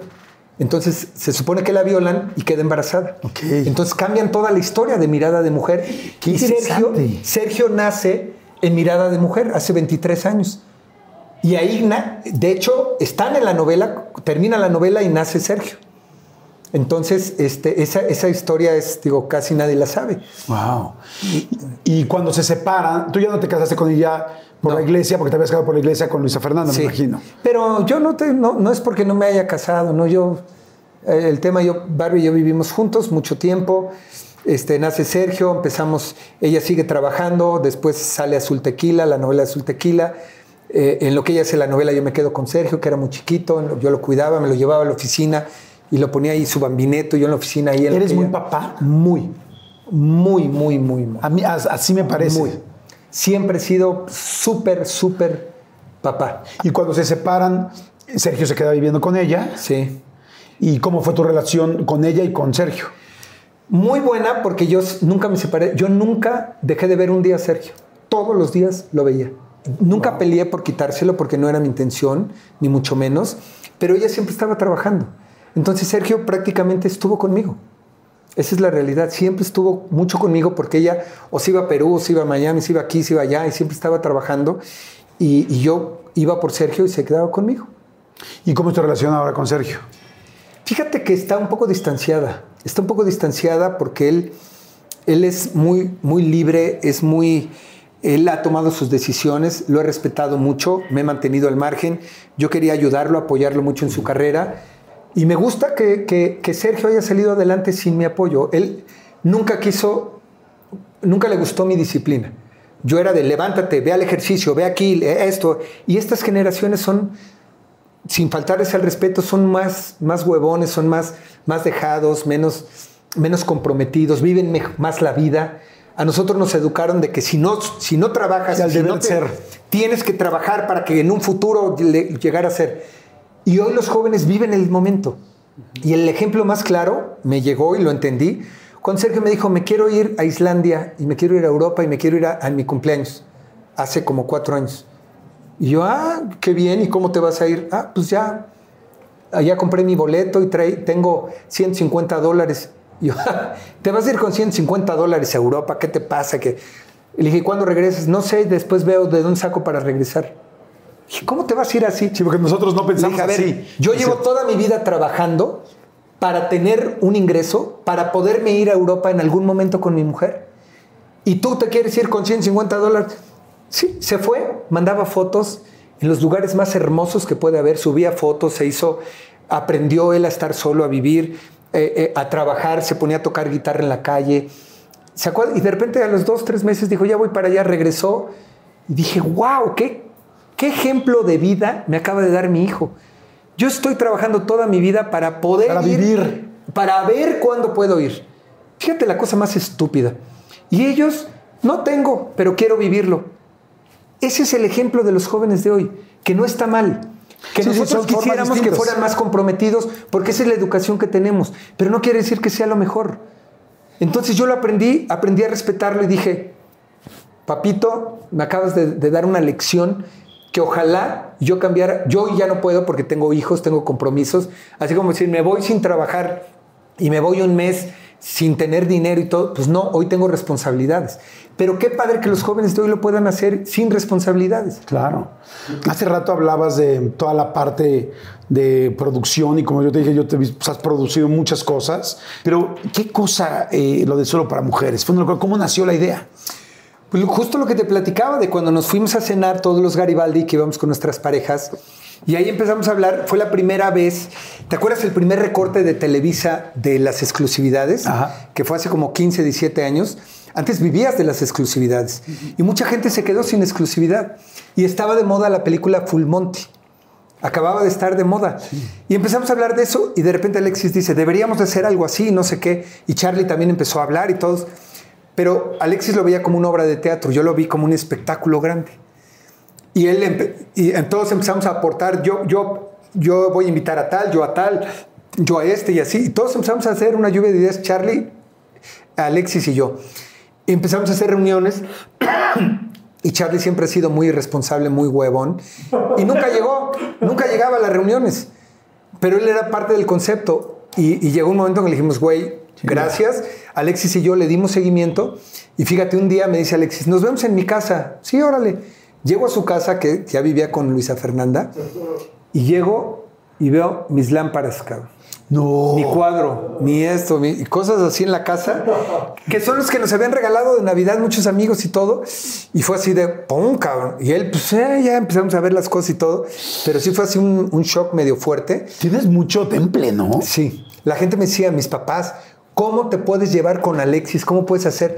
Le digo, Alexis no tiene nada que ver. Y es un gran concepto y lo vamos a hacer juntos y lo voy a hacer con él. Yo no lo voy a, dejar fuera y al contrario, vamos a hacerlo juntos. Si no me interesa. Y fue un gran éxito y fue extraordinario. y Fue uno de los espectáculos de mayor éxito en Latinoamérica, porque fuimos a Latinoamérica. Fue un- solo para mujeres, estuvimos en Las Vegas, en Los Ángeles, Nueva York, Chicago, Miami, en los mejores teatros de esos lugares. Y tú escuchas Everybody y de inmediato ubicas solo para mujeres. Es la época donde más marcado has estado así. Sí, sí, no, no, no. Estaba yo impresionado. Era, no, no, no. Muy, muy, trabajé muchísimo. Y algunos, digo, no, no quiero nombres, evidentemente, pero algunos se inyectaban cosas o algo para estar super mameis o no. Pues mira, tanto como inyectar, ¿no? Pero sí te metes proteínas, cosas. Cada quien lleva sus dietas, cada quien llevaba sus. Y hay unos que se ponían hormona, otros se podían poner Winstrol o de diferentes cosas, porque en aquel tiempo eran también de moda, lo usaban también los atletas y todo, era parte del, del proceso. Pero, y nunca había chavas que se quedaban con ganas así de, güey, por favor, díganme cuánto. Ah, cuánto sí, juega?" sí, sí, sí, había siempre, se quedaba. Fíjate, te voy a confesar algo. Cuando se iban, había un olor a sexo dentro de la sala muy fuerte y gritando y como locas y estar viendo cuerpos y esto. Y, o sea, era, era, un, era un, un tema muy fuerte. Sí, claro, por supuesto. Qué interesante. Pero nosotros, dentro de las reglas, yo siempre les dije, arriba del escenario son los más sexys y los más eróticos. Abajo del escenario eres un güey normal. No se lo crean. No se lo crean porque se van a desubicar. Esto no es, no es para, este, el show no es para que agarren mujeres. El show es un trabajo y no se lo crean y no pierdan el concepto porque, y muchos de ellos lo perdieron, se desubicaban y decían, yo meto gente, yo hago, yo logro, yo soy sexy. Y hubo muchas traiciones. Yo tuve muchas traiciones que ponían su show y se armaban, que armaban su show y, y no nos avisaban y se vendían por fuera para ir trabajando. Y esa es la realidad. Oye, fue fuertísimo, fuertísimo lo de Edgar Ponce. Sí. Eh, digo, para la gente que no sabe, les pongo un contexto muy rápido. Eh, este show duró tanto tiempo que hacían entradas, videos, tal, y en algún momento grabaron con Reforma, ¿sí? No, en. Periférico. Ah, periférico, perdón. Periférico. U- eh, una entrada, estaban grabando algo, todos en motos, pues en el rollo de sexys, de muy machos, muy, muy varoniles, y venían todos en moto, y de repente una persona en el coche venía atrás y los arrolló. De las cosas más fuertes que he visto en mi vida. Es, es- fue de lo más fuerte. Y, y te voy a decir algo. En esa época no había celulares tampoco. No había cámaras. Y yo tenía seis cámaras grabando. Seis cámaras. Estamos grabando la entrada del programa de Omar Chaparro. Ah. Que producía Memo del Bosque. No manches. No manches. Fuimos a grabar la entrada donde íbamos en el periférico, todos manejando, y de repente se supone que íbamos en periférico y Omar Chaparro decía, ¿cómo van? Solo para mujeres, oigan, aquí Pero los Omar estamos no estaba esperando". ahí. No, Omar no, Omar estaba en el estudio. Ajá. La idea era que llegar, eso se iba a grabar un día antes, y ese día, el día del programa, íbamos a llegar en las motos como si viniéramos en vivo, de miren, ya vienen ahí solo para mujeres, ya los vimos, en unos minutos llegarán aquí. Esa era la idea.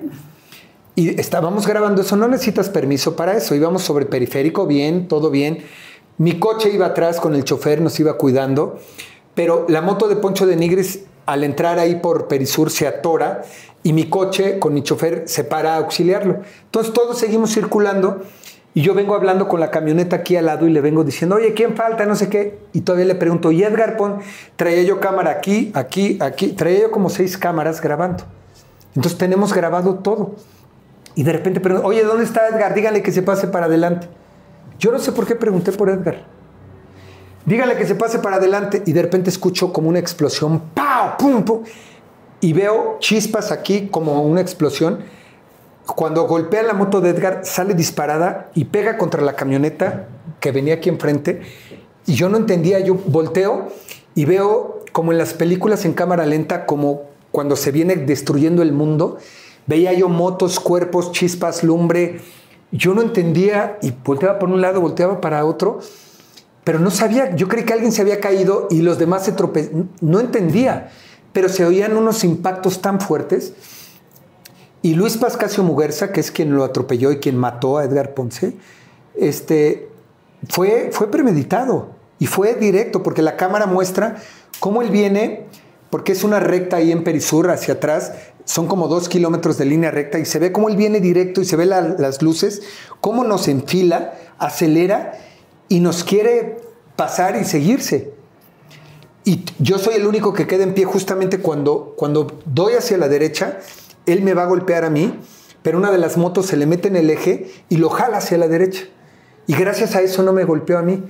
Y se va y se pasa el camellón y se va a estrellar en el puente que está donde está la iglesia de Perisur. Hay una iglesia como ahí y, y ahí se estrella, ahí se para. Y cuando me bajo y veo cuerpos, motos, vidrios, llantas, era un, un apocalipsis ahí. Y lo más fuerte de esto es que por primera vez estaba grabado un accidente de ese nivel, porque se ve cuando nos golpea, brinca, caen los cuerpos por diferentes tomas. Y esa toma circuló en todo el mundo. Salió en 100 maneras de morir en Estados Unidos. Salió, vinieron de Japón a entrevistarme, vinieron de Italia, vinieron porque circuló en todo el mundo. Y Edgar Ponce, como iba, fue el primero que golpearon, voló Oh, no, 17 voló. metros y todavía estaba vivo cuando íbamos en la ambulancia, Alexis y yo con él, nos fuimos con él y Él, él murió de estallamiento de vísceras. Ya después nos enteramos que cuando íbamos primero hacia, hacia el sur, él pasó con su novia, la iba a dejar a no sé dónde. Y nos vieron y nos saludó la novia y se puso con... Entonces yo creo que se peleó con ella. No venía alcoholizado, yo creo que venía drogado. Porque cuando vienes drogado, no, no, no puedes hacer una acción como esa si no vienes drogado. Yo creo que venía con, con cocaína, porque eso te da es, esa actitud que él tenía. Porque luego yo me acuerdo que todavía se baja Sí. y él está hablando por teléfono Sí. como si no hubiera pasado nada. Y se recarga, se recarga en su coche y dice, oye, vente para acá, es que acabo de chocar. No, No, cabrón, no, no, no, acabas de chocar, acabas de matar a una persona. Y él estaba ahí recargado como si nada. Oye, sí, vente para acá y quitándole vidrios a su coche de encima y todo. O sea, estaba mal. Y sí, su intención era atropellarnos y seguirse. Y este, fue muy fuerte porque murió Edgar y lo vi morir en el hospital. Este, y fue una ¿Mucho etapa. tiempo después del accidente? No, no mucho tiempo, yo creo que una hora después. Nada. Porque se le reventó todo adentro, amigo. Verlo acostado en la plancha, era un chavo bien trabajador, bien noble, que estaba trabajando para sacar adelante a su familia. Me agradeció tanto meterlo solo para mujeres, porque él no tenía mucho nombre. Él era uno de los, de los actores, modelos que hacía cositas extras y que era una gran oportunidad para él y era bien comprometido. Y eso que, que pasó fue fuertísimo para él. Y luego nos quisieron culpar, me quisieron culpar a mí, el, el fiscal. eh, me quiso culpar porque, porque yo lo, lo acusé de que haya dejado libre a Luis Pascasio Muguerza. Eh, y Luis anda libre, ¿eh? nunca ni siquiera pisó la cárcel. Y el fiscal me quiso culpar a mí y dijo, te voy a abrir una carpeta de investigación. Fue él, eh, él era el procurador Batis. Y, este, y lo confronté y fue algo muy fuerte. Eh, eh, yo creo que son de las cosas más fuertes que he vivido en mi vida. Y, y en el juicio, eh, eh, por el fallo, ¿por qué fue de inocente? Pues mira, eh, los peritos dijeron que se había quedado dormido. Le digo, oye, tengo cinco o seis cámaras que demuestran lo contrario. Los peritos dijeron que se había quedado, que había sido imprudencial, que había sido un accidente, entonces no le, no le fincaron culpabilidad real, sino que había sido un accidente, y ya, así. Cuando había cámaras, evidencia y todo. Pero, pero bueno, fue uno de... Y una semana después estrenábamos. Imagínate estar ahí, muchos compañeros con, con, con fracturas, con muletas, en sillas de ruedas. Y le hicimos un homenaje a Edgar Ponce ahí ese día en el Teatro Metropolitan. Este, fue, fue uno de los momentos más fuertes que. Ese y la muerte de Javier Ortiz, yo creo que han sido lo, lo más fuerte que he vivido.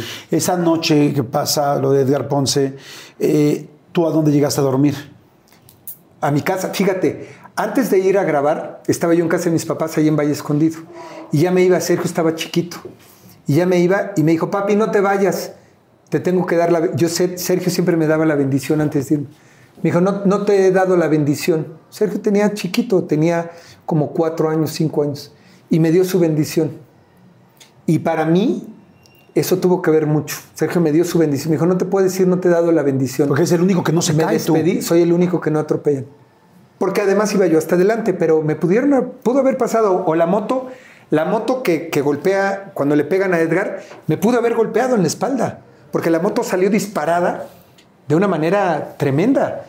O sea, me pu- pudo haber salido y golpeado, o sea, pudo haber pasado todo. Yo creo que eso fue lo que, lo que me mantuvo también, o me pudo haber salvado la vida. Porque pude haber ido atrás, adelante, no sabes. ¿Y lo de Javier? Lo de Javier, pues, estaba en plena pandemia y de repente me hablan una persona y me dice, oye, hablo para darte la noticia de que Javier acaba de morir. Dije, ¿cómo? ¿Estaba mal? O sea, luego, luego hilas la pandemia. Este, no, al rato te hablo y te explico. Y luego, no, no, no, no, ¿cómo que al rato? A ver qué pasó. Y, pero, pero yo lo veía con chin, ya se murió. Ay, se murió Javier, puta, igual que se murió tal y tal. Pero no me caía el 20. Y de repente me hablan y me dicen, oye, fíjate que pasó esto y, y hay indicios de que se suicidó. Y yo, ¿qué?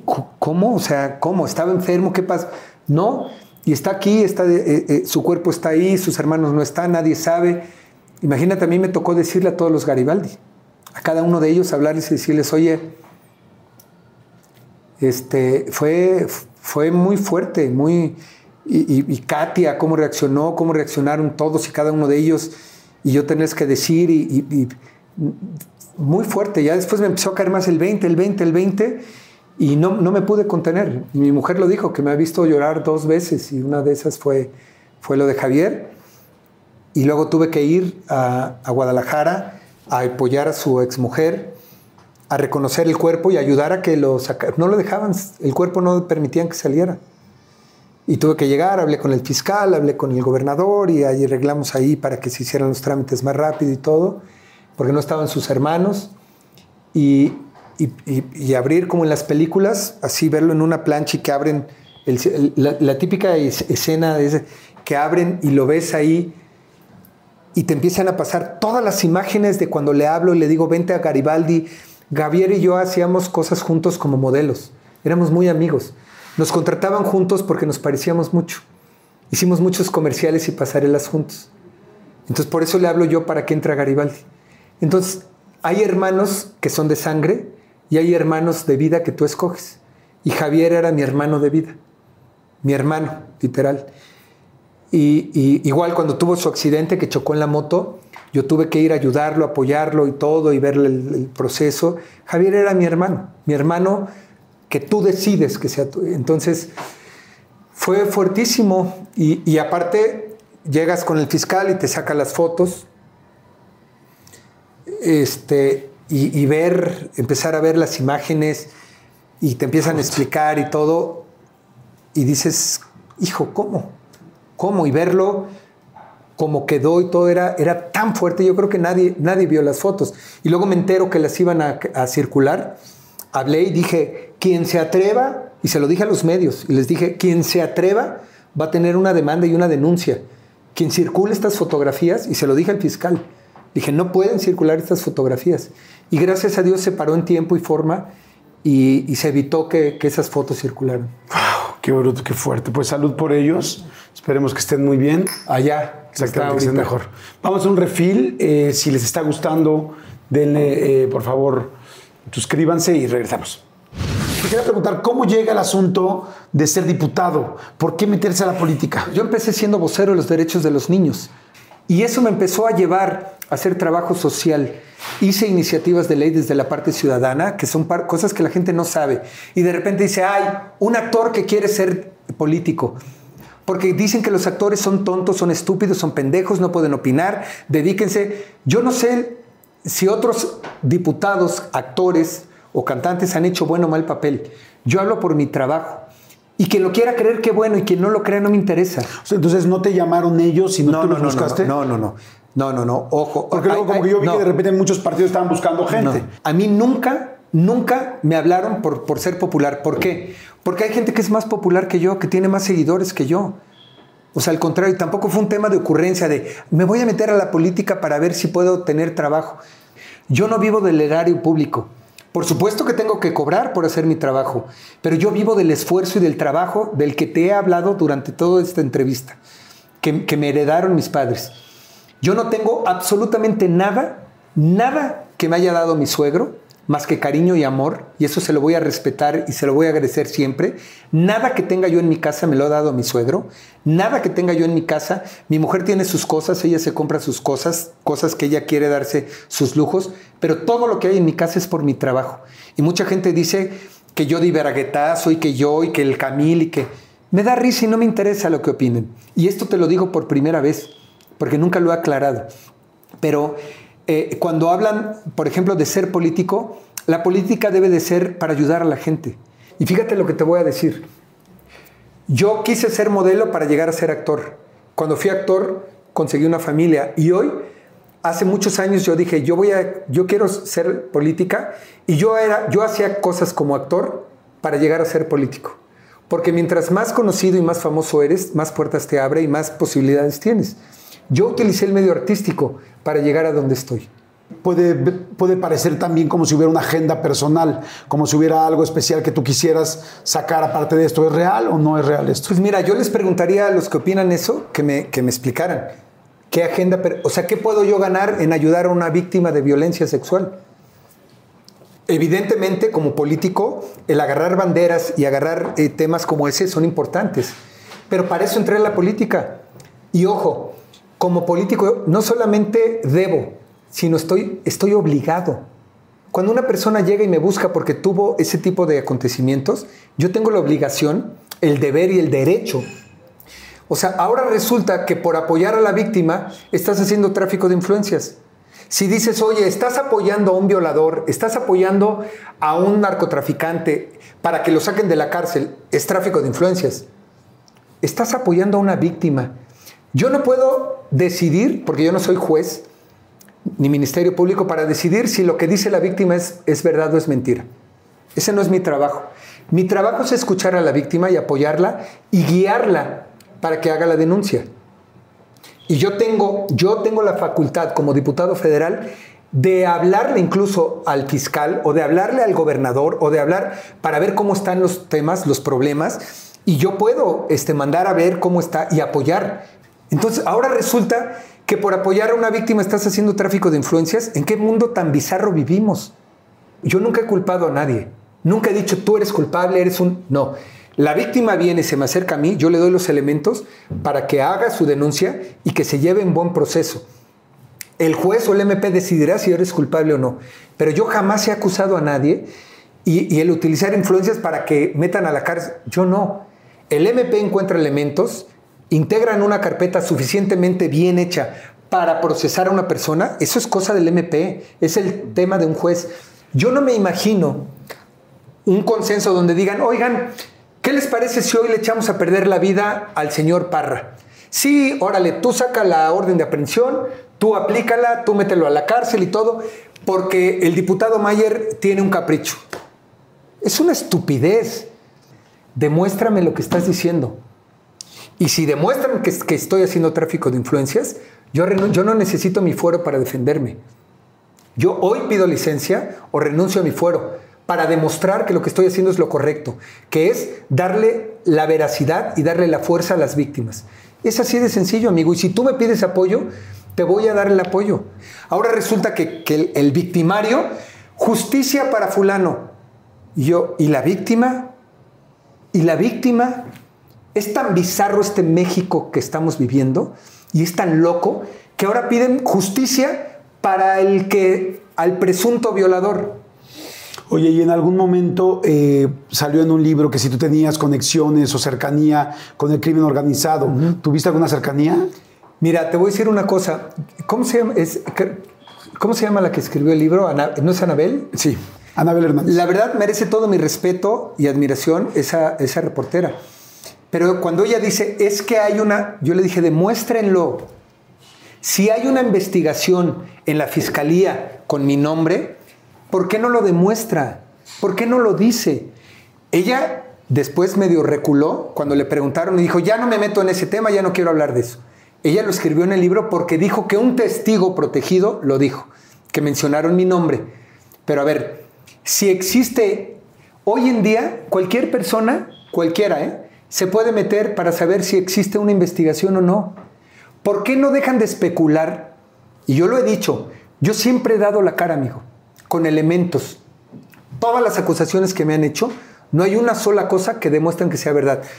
Y he retado a los medios, y lo he dicho abiertamente a todos, y se los he dicho, oigan, si es cierto lo que dicen, preséntenlo. Dicen que hay un contrato que, que, la hijastra de José José tiene ese contrato y que no lo, que no lo enseña por confidencialidad. Hice una, una, un release notariado para decirles, que si existe algún contrato, como dicen que existe, la libero para que presente el contrato y demuestre que existe. Porque dijo, no, no lo puedo demostrar porque hay confidencialidad.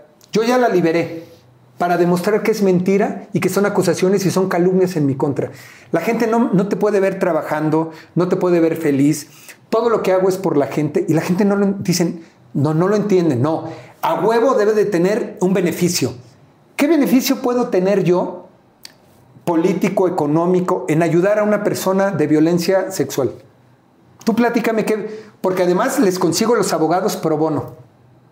O sea, gratis. Si dices, oye, llevas comisión con los tú dime qué beneficio puedo tener, demuéstramelo. Pues el único que se me ocurriría a mí sería seguir, si lo haces bien, seguirte haciendo una imagen para ah, después conseguir otro puesto político. Claro, es parte del proyecto. ¿Y a dónde te gustaría llegar? O sea, dijiste que habías utilizado el modelaje para la actuación, la actuación para, eh, eh, para las novelas, para los protagónicos, los protagónicos ahora para poder ser político y ayudar. ¿Qué te Pues gustaría qué bueno hacer que lo mencionas, es la primera vez que lo voy a decir y yo sé que va a causar mucho ruido y se va a generar. A mí me gustaría ser senador de la República eh, en- próximamente o jefe de gobierno de la Ciudad de México. Y yo sé que va a haber quienes van a... Cuando yo dije que quería ser diputado, todo el mundo se burló. Y todo el mundo dijo, ja, ja, ja, cómo no, sí, tú, miren, el stripper, de manera peyorativa. A mí no me da pena haber sido stripper, porque es parte de mi carrera y parte de mi historia. Y los strippers se ganan el trabajo, o se ganan el pan con el trabajo, y es, y es válido siempre y cuando sea legal. A corto plazo, te puedo decir que quiero ser senador o quiero ser este, Jefe jefe, de- gobierno de la Ciudad de México. Y yo sé que esto va a generar una polémica porque es la primera vez que lo digo. Yo quiero dejar huella de algo positivo y que digan, híjole, y voy a recibir todas las críticas por haberme, haberlo dicho aquí en tu programa y haberlo abierto. Pero no me importa, eso es lo que más me motiva. Oye, ¿y vas a seguir en el medio artístico si toda esta carrera política sigue a donde tú quieres? Mira, si a mí me invitan como aquí a este programa o me invitan a hacer una conducción o me invitan a hacer una novela o a una película y, y está dentro de mi tiempo libre, lo voy a hacer. Para mí hoy en día mi prioridad es mi país, México, mi ciudad. Pero si yo tengo el tiempo libre para venir contigo a tu programa, si tengo el tiempo libre para hacer una novela sin que afecte mi compromiso, fíjate lo que te voy a decir. Y eso nadie lo dice. La mayoría de los actores que deciden participar en política, ya que están ahí, piden licencia y se van a hacer una película. O piden licencia y, dejan votado el trabajo. Yo te puedo demostrar, porque ahí están los hechos, mi participación como diputado y como presidente de la Comisión de Cultura y Cinematografía, que fui íntegro, cumplí cabalidad, tengo casi el 95% de mis asistencias. Me critican porque me dicen, ¿por qué te metes a esto si debes de estar allá? Y digo, pues es mi tiempo libre, ¿no? Y la parte empresarial, esa sí la has seguido llevando todo el tiempo, ¿no? la tengo que seguir. Perdón, la tengo que seguir. Yo tengo que mantener a mi familia. Escuela, educación, salud, este, viajes, todo. Yo tengo que seguir trabajando. Sin embargo, ahora que estuve como diputado, para evitar el conflicto de intereses, no hice una sola cosa como empresario. No existe una sola cosa como empresario. No hice una sola cosa como actor, tampoco. Y que digan, hoy es presidente de la Comisión de Cultura y está haciendo un, un espectáculo, está haciendo un... De ninguna manera. O sea, fui muy claro, ahora estoy terminando, por eso hice el show de 7, me quedan 10 días como diputado, pero a mí no me detiene el que yo deje de ser diputado, ¿eh? Pues gracias por, por platicarnos, gracias por contestarme, amigo. Este, yo quiero agradecerle a, a la gente, eh, bueno, más bien a ti eh, de entrada por, por platicarnos, ¿no? Porque siempre es interesante escuchar, ¿no? Y saber por qué cada quien hace tal o cual cosa.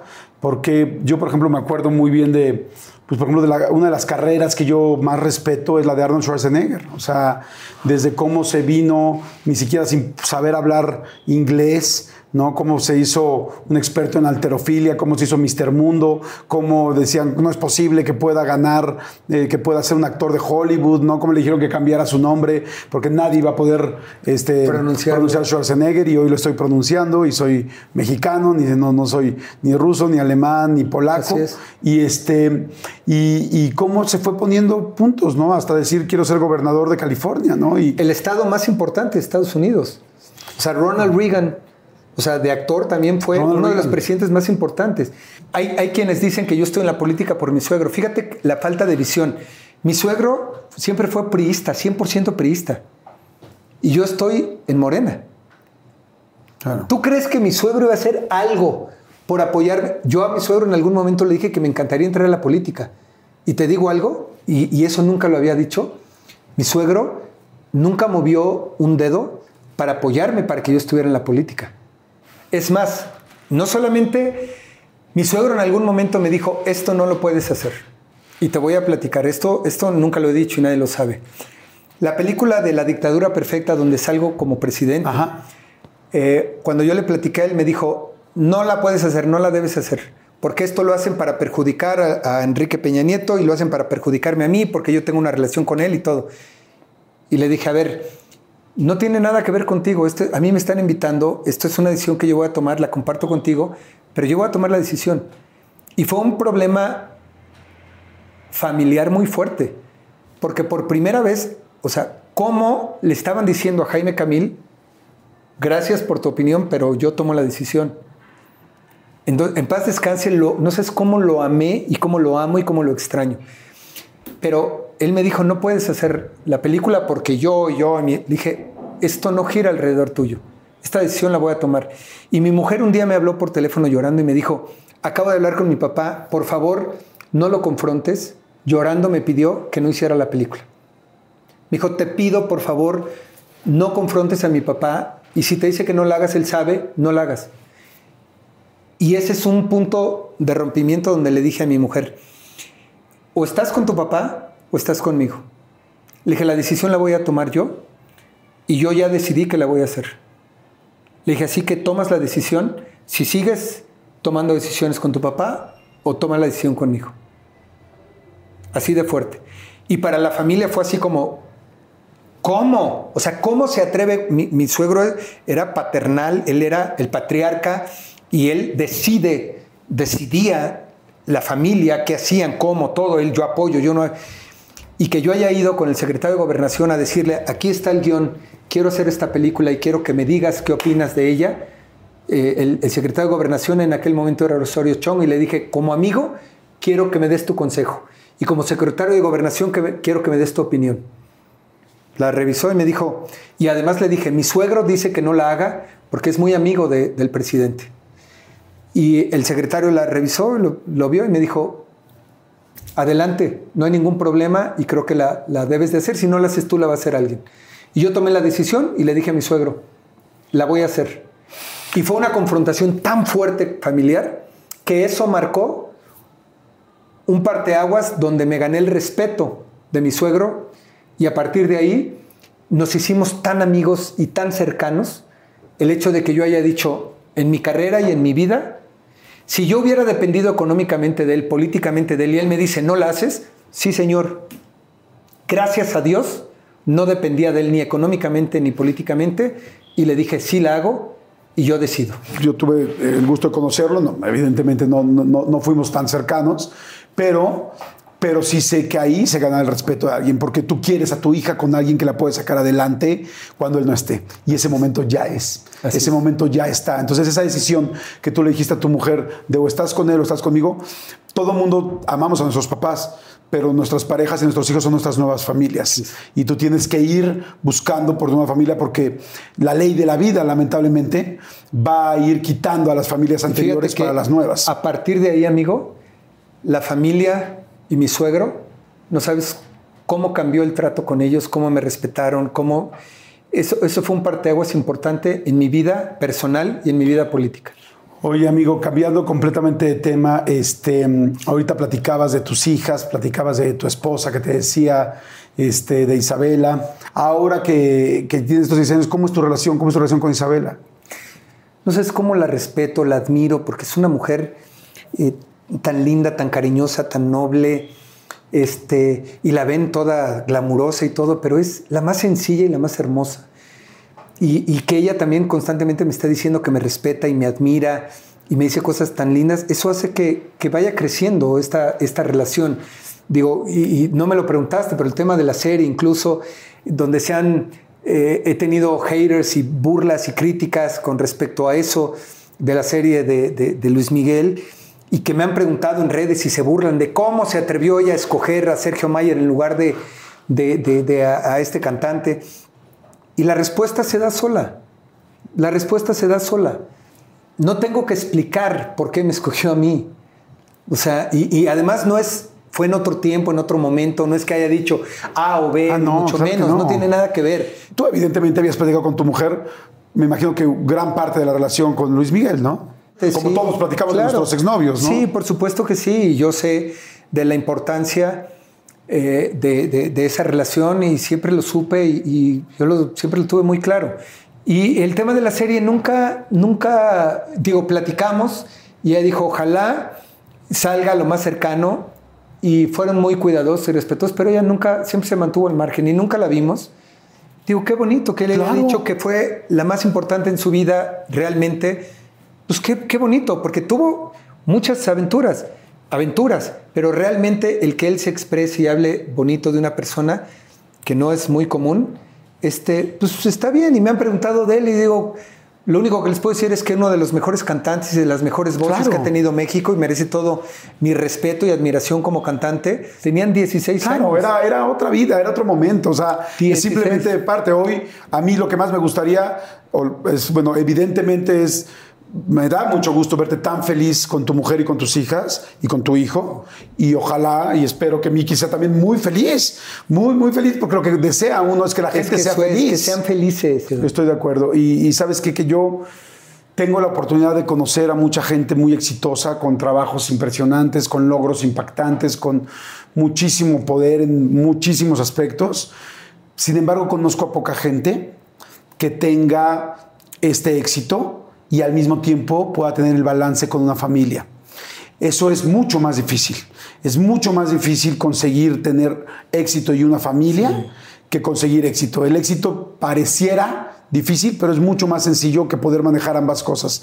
Así es que yo te felicito por la familia que tienes, te felicito por el trabajo que has hecho, te felicito por las cosas que hemos visto, por los proyectos, por desde ese inicio de vida, de echarle ganas, de salir del fútbol americano, de eh, buscar el modelaje, del tenerlos siempre ha sido por lo que veo una persona confrontativa, líder que quiere salir y decirme salgo de mi casa para poder cumplir, pero también tengo los pantalones, como me los tengo para salir, los tengo para regresarme. Y, y sobre todo creo yo que el proyecto más importante que veo es tu familia, Así es. porque siempre te he visto exitoso, pero ahora lo hago por dos. Así Y es que felicidades. Más mexicanos como tú, amigo, que, que se congratulen del éxito de los demás, que se congratulen de la felicidad, del trabajo. Y ojalá eh, que siga siendo ese ejemplo. Y ha sido un gran honor, te lo dije, porque sé el éxito que tienes, el que me hayas permitido estar cerca de toda esta banda maravillosa, que son millones y millones de gente que te sigue, y que me hayas permitido tener este pequeño espacio para que, para que tengamos pues, un poquito más de empatía y de que conozcan. Gracias por este espacio. Al contrario, amigo, muchas gracias. Gracias a ti. Y pues bueno, muchas gracias a ustedes por estar aquí todas las semanas. Muchas gracias, muchas, muchas gracias. Gracias a la gente de Anónimo, este restaurante que está precioso, increíble, que tiene además lugarcito para cantar, unos platillos deliciosos, una cocina fantástica. Se llama Anónimo, está aquí en Polanco. Saluda, amigo. La última y nos vamos, ¿no? Nos echamos tres orucas, cabrón. Gracias, los quiero muchísimo. Nos vemos en la siguiente. Denle clic a la siguiente y suscríbanse. Bye.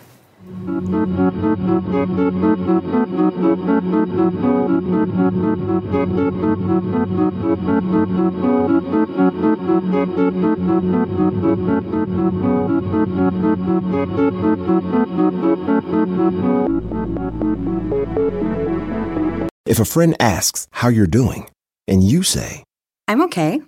when the truth is, I don't want my problems to burden anyone. or you say, Hang it in there. Because, If I ask for help, they'll just think I'm weak. then this is your sign to call, text, or chat 988 for free, confidential support. Anytime. You don't have to hide how you feel. The living room is where you make life's most beautiful memories. But your sofa shouldn't be the one remembering them. The new life resistant, high performance furniture collection from Ashley is designed to withstand all the spills, slip ups, and muddy paws that come with the best parts of life. Ashley high performance sofas and recliners are soft, on trend, and easy to clean. Shop the high performance furniture in store or online at ashley.com. Ashley, for the love of home.